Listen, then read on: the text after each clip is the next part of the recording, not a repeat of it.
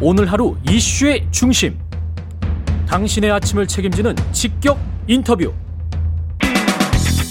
여러분은 지금 KBS 일라디오 최경영의 최강 시사와 함께하고 계십니다. 네, 전북 지역 호우 경보 발효됐습니다. 안전에 유의하시기 바라고요. 오늘 최경영의 최강 시사 인터뷰 일은 국민권익위원회가 어제 국민의힘과 비교섭단체 다섯 개 정당 소속 국회의원들 부동산 거래 전수조사 결과 발표했잖아요. 자세한 내용을 경실련 부동산 건설 개혁본부의 김성달 국장과 한번 자세히 좀 알아보겠습니다. 안녕하세요. 네, 안녕하세요. 예, 예. 국민 권익위 발표 내용은 어떻게 보셨습니까?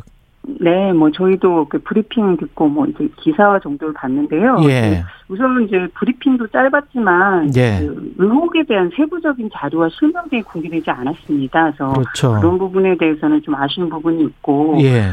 또한 이제 이번이 그 건의기 차원에서 얘기했지만 직계가족 포함해서 7년치 거래 조사했다라고 밝혔거든요. 예. 그래서 이제 이런 부분에 대한 것들은 이제 어느 정도 좀 드러날 부분도 있었다라고 보여집니다. 다만 음. 일회성으로 이게 끝날 것이 아니라 정기적인 조사나 이렇게 가져가야 되고 또 관련 제도 개선 등의 계기가 마련되는 것이 중요하다고 봅니다.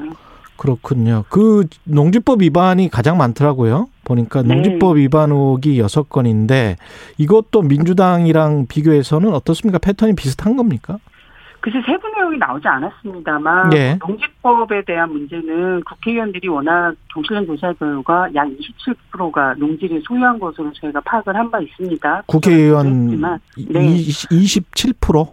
예예. 예. 저희가 이제 조사 발표했었는데 사실 이제 그만큼 농지를 많이 소유하고 계신데 사실 그 부분에 대한 것이 적법했는지에 대해서 국민들이 사실 의혹은 계속 가지고 있었거든요. 예. 그래서 이번에도 그 농지법 위반한 경우가 나왔고 음. 최근에 뭐 더불어민주당도 그런 의혹이 제기된 의원들이 있었던 걸로 이제 언론 보도된 바 있는 만큼 예. 어 사실은 이런 의혹에 대해서 좀 해소할 수 있는 계기가 마련돼야 되는데 예. 뭐 수사나 이런 과정을 통해서 또한 뭐 본인 의원들이나 이런 관련 자료 다 공개하고 음. 어 조금 이제 국민들한테 공개해주면 사실 이 부분도 의혹 해소에 도움이 될 수 있다고 보여집니다. 그래서 예.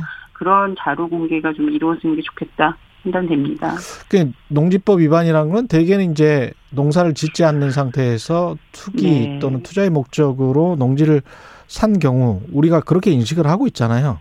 예, 그쵸. 그런 경우도 있고 사실 예. 이제 말씀하신 것처럼 부동산 호재가 있는 지역의 농지를 아. 매입을 해서 예. 이게 지난번에 LH처럼 예. 예, 개발될 수 있는 지역들의 정보를 이용해서 농지를 매입을 해놓고 사실 음. 이분들이 의정 활동을 하셔야 되기 때문에 직접적인 농장 경작을 하실 수 없는 여건이잖아요. 예. 아무런 저렇게 이제 사인간이나 뭐 어떤 불법 임대차를 한다든지 그래서 농지에 직접 경, 경작을 하지 않으면서 보유한 경우 이런 경우가 있지 않을까라고 이제 저희들이 이제 의심을 하고 있는데 예. 뭐 세부 내용이 나와야지 알 수 있지 않을까 싶습니다. 그다음에 네 건 중에 토지 보상법, 건축법, 네. 공공주택 특별법 등 위반 의혹이 네 건이란 말이죠. 네. 이 토지 보상법하고 건축법 이거는 뭔지 모르겠습니다. 그래서 이제 저희들도 예, 예. 사실 이제 뭐 토지 보상법에 어떤 조항이 걸렸는지도 그 건의기 예. 말을 아꼈습니다. 음. 그래서 이런 것들이 국민들이 의혹을 커질 수밖에 없거든요. 그리고 예. 사실 권익위가 수개월간 그뭐당 스스로가 당당하게 조사했다라고 하고 수사까지 의뢰한 상황에서 세부 내용을 공개 안 하는 게 사실 저희들 은 이해가 안 갑니다. 예. 예, 국민들에게 먼저 좀 밝혀줘야 예. 수사기관에서도 좀 성의 있게 이 부분을 수사할 텐데 예. 어 그거는 이제 당에게 전달했다고 하니까 음. 당 차원에서라도 그 내용들을 좀 공개해 주는 게 맞다 보여집니다. 그 나머지 세 건은 국민의힘 같은 경우는 편법 증여 등 세금 탈루 의혹 두 건과 부동산 명의 신탁 의혹 한 건인데 요거는 네. 뭐 뻔한 내용일 것 같고요. 네. 이름 자체가 열린민주당의 김의겸 의원 같은 경우는 경실련에서는 어떻게 보세요? 지난번에 청와대 흑석동 네. 상가 매입 예, 예. 관련이잖아요. 건으로 저희들도 알고 있습니다. 예. 이미 이제 청와대 재직 시절 흑석동 재개발 상가 매입 관련해서 저희들이 이제 사퇴를 촉구한 바 있습니다. 예. 그래서 이제 의원께서는 그때 그 논란이 되는 건물을 매각 처리하시고 음. 이번에 다시 의정 활동으로 들어오신 건 맞는데요. 이번에 나온 거는 어. 그 당시에 정보를 이용해서 부동산 예. 매매하는 데 활용한 거 아니냐라는 다시 의혹이 제기된 만큼 예. 이거는 뭐 수사본부에서 다시 좀 수사가 이루어지는 과정이 필요하다고 보여지고요. 예. 의원도 어제 해명이나 뭐 어쨌든 입장을 밝히신 것 같습니다. 스스로 그렇죠. 실명 공개하시면서 예. 그래서 어 그렇게 말씀하실 수 있지만 저희가 사실 이번 투기 의혹이 있는 의원들에 대해서 요구하고 있는 게 관련 자료도 공개하지만 일단 당적을 좀 정리하는 것이 맞다. 그리고 좀 어, 당이 부담이 되지 않은 차원에서 본인이 스스로 뚜렷하게 해명하시고 음. 만약 수사 결과에 책임질 일이 없다면 다시 복당하면 된다라는 게 국민들이 보기에는 맞다고 보거든요. 예. 그런 입장에서 조금 어 이후에 어떤 대응이 되어져야 되는 것이 아닌가 그렇습니다. 근데 이게 참 투기냐 투자냐에 관해서 그 기준이 저도 보도하면서 그 어, 나름대로 정하고 있는데 경실련은 어떻게 정합니까? 만약에 이렇게 네, 무주택자가 네, 상가주택을 매입하는 경우에 네. 이거는 뭐라고 봐야 되죠?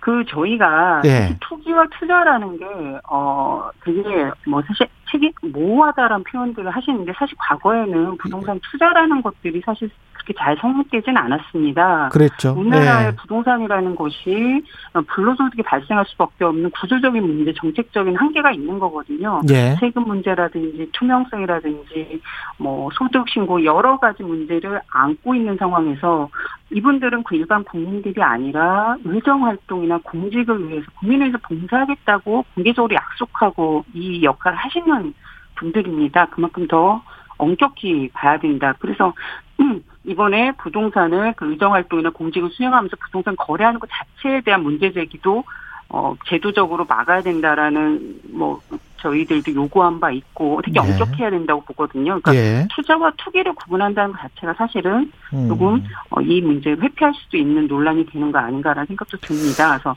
예. 어쨌든 이 자리는 그만큼 엄격하고 국민에게 봉사하는 자리라는 거를 이번 기회에 좀 많이들 책임의식을 가져주셨으면 하는 바람이죠. 그 민주당 같은 경우는 이제 출당 공고를 했지 않습니까? 네. 뭐 결국은 뭐 이렇게 출당 한 사람은 한 두 명밖에 없을 것 같은데 네. 없었던 것 같은데 네. 그 이 국민의힘은 어떻게 해야 된다고 보세요? 지금 예예 뭐 이준석 당 대표께서 예전에 예. 언론 인터뷰를 통해서 더 엄격하게 조치하겠다라는 발언을 하신 게 언론에 보도되고 있습니다. 예. 사실 또 어제 뭐 어, 기자들한테는 또 제명이나 또 탈당 아니면 뭐 명단 공개 등을 오늘 최고에서 논의하겠다라고 또 말씀하셨더라고요. 예.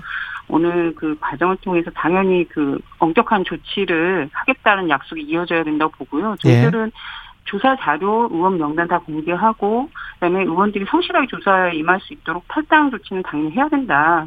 어, 그런 입장입니다. 근데 이렇게 어떻게 보면 그 크, 그때 그 문제가 됐던 그 다른 의원들 같은 경우는 뭐 조용하고 예. 예, 이러 이 권익위에서 지난번에 민주당 어 조사됐던 의원들도 이게 좀 좀 애매한 구석이 있었단 말이죠. 그 시스템이 저는 이- 있긴 있어야 될 것 같아요. 이 관련해서는 그렇죠. 국회 차원에서. 예. 상황에서 맞지만 이게 지금 제도 개선이 정착돼야지만 예. 이런 이제 논란이 없어질 수 있을 거라고 보여집니다. 그래도 지금 어쨌든 권익위가 문제 제기한 그 의혹으로 제기하고 수사가 진행 중인 의원들에 대해서는 어쨌든 지금 현재 상황은 수사가 진행 중인 거거든요. 예. 그 일부는 어제 뭐 의상우 의원 얘기도 나왔지만 무혐의냐라고 했을 때 불이권이라고 표현을 하셨습니다. 권익위 차원에서도. 예. 그래서 그런 부분에 대해서는 결과를 통해서 국민들도 받아들이면 되는 부분이기 때문에 지금 수사가 진행 중인 상에서는 당초 입장대로 당적을 정리하는 것이 국민이 원하는 눈높이는 맞는 거 아니냐. 적어도 지금의 문재인 정부의 부동산 문제에 대해서 국회가 제 역할을 못했다라는 국민적 비판이 계속 있었거든요. 예. 그런 상황에서 어 당신 당사자들이 또 이런 불법이나 편법을 통해서 불로소득을 취했다라는 의혹에 대해서는 정면 돌파를 해야 되는 것이고 그러려면은 관련 자료 공개나 어떤 출당 등의 조치는 일어나는 게 당연하다라고 저희는 봅니다. 그 세금 관련해서는 종부세가 지금 9억에서 11억으로 돼 네. 있잖아요. 이것과 관련해서는 경실련은 어떤 입장인가요? 네, 뭐, 저 경실련에서는 계속해서 얘기해 왔던 게 예. 값이 올라갔기 때문에 세금도 올라가는 거거든요. 음. 그래서 근데 정부가 집값을 떨궈주면 다시 대통령 약속대로 취임 수준으로 되돌려 놓겠다라는 약속만 이행하는 정책들이 나오면 예. 그러면 얼마든지 이제 세부담 논란이 들어갈 수 있는 겁니다. 근데 음. 지금 정부가 대통령의 약속을 이행하는 정책이 나오지 않고 있다 보니 여기저기서 지금 세부담에 대한 것들이 나오고 이것이 다시 또 어떻게 보면 이 문정부에 세웠던 종부세 강화 정책을 후퇴시키는 효과로 이어지고 있고 그게 예. 또 결국은 시그널을 줍니다. 이 정부 예. 정말로 집값 안 잡는구나. 음. 앞으로도 그러겠구나.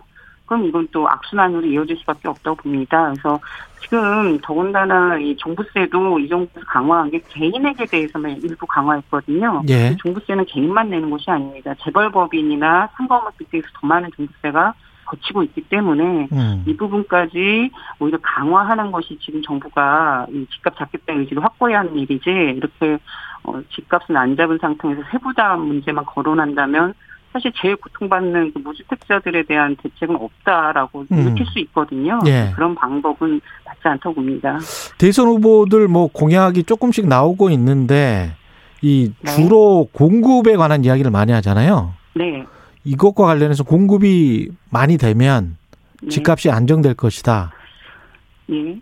경실련은 음, 어떻게 생각하십니까? 예, 저희는 당연히 이 정부에서 공급 정책을 바꾸지 않은 것이 실패의 원인이다라는 주장을 계속 해왔습니다. 예. 정부가 지금 계속해서 집값 상승의 원인이 공급 부족이구나 이제는 음. 말씀하시면서 대대적인 공급을 늘리겠다. 뭐 상기 신도시 공공재 개발 등 계속 강조하고 계시고 예. 약속도 시행하겠다라는 의지를 보여주고 계신데 문제는 지금도 집값이 떨어지지 않고 있다는 겁니다. 그거는 왜냐하면 공공이 개발하면 집값이 올랐다는 판도나 미래 과거 신도시 정책 을 국민들이 알고 있기 때문이거든요. 예. 그리고 실질적으로 이런 공공주도의 정책인 LH나 SH 같은 공기업들이 계속 한쪽에서 하시는 게 어, 부당이득을 취하는 겁니다. 땅 장사, 집 장사를 음. 통한 부당이득을 취하는 것들을 개선해야 되는데 그런 개선 없는 물량 위주의 공급 방식 집값 못 잡는다. 절대 이렇게 보여지고요. 개선을 해야 된다는 건 어떤 의미인가요? 가격을 더 낮춰야 된다는? 그렇죠. 당연히 가격을 낮추. 공공이 해야 되는 역할은 음. 주변 집값보다 훨씬 낮은 거품 없는 가격으로 공급할 수 있는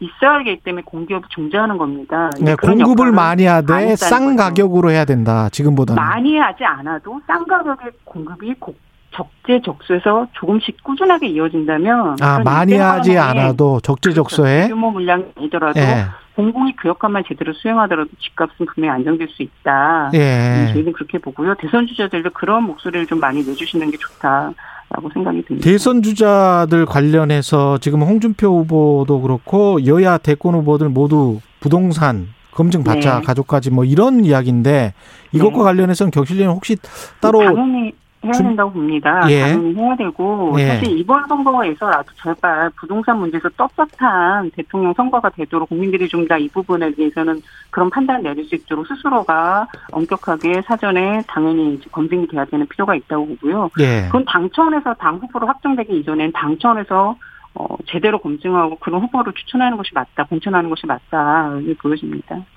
그 농지법 위반은 계속 나오고 있는데 지난달에 이 농지법 개정안이 국회 본회의 통과했잖아요. 네. 이것도 지금 경실련 입장에서는 만족스럽지 않은 거죠.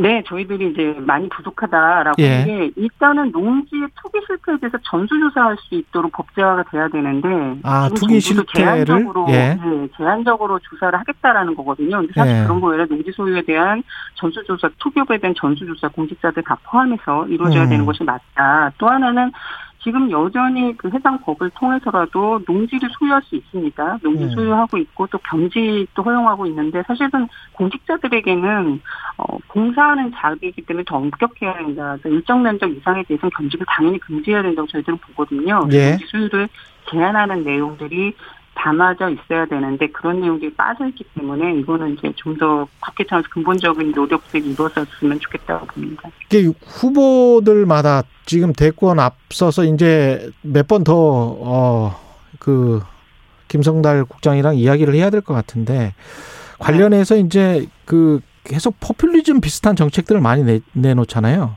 공급, 네, 네. 공급을 하겠다. 무슨 뭐, 네. 어, 뭐, 공공주택으로 다, 뭐, 짓겠다. 뭐, 이런, 이, 네. 이게 좀, 어떤, 어떻게 보세요? 철저하게 그- 검증을 해야 될 것 같은데. 당연합니다. 예. 지금 사실은 뭐 여야 대선 후보들 중에 여권에서는 다시 뭐 경기도 지사직을 수행하시고 계시고 또 예. 과거 국무총리직을 수행하고 계시고 이 문재인 정부 정책의 최고점에서 역할을 하셨던 분들입니다. 예. 그 자리에서는 제 역할을 보여주시지 못했다라는 비판이 있는 거거든요. 예. 근데 그런 구조적인 지금의 문제에 대한 원인과 해법을 제시하는 것이 저 먼저 돼야 되는데 사실 전혀 새로운 얘기들을 하시는 거는 오히려 음. 근본적인 문제를 회피하고 논란만 부추긴다라는 의혹을 피할 수밖에 없습니다. 피할 이제 그래서 그런 부분에 대해서 알겠습니다. 근본 대책으로 나오시는 게 맞다. 예, 예. 경실련 부동산 건설개혁본부의 김성달 국장이었습니다. 고맙습니다. 감사합니다.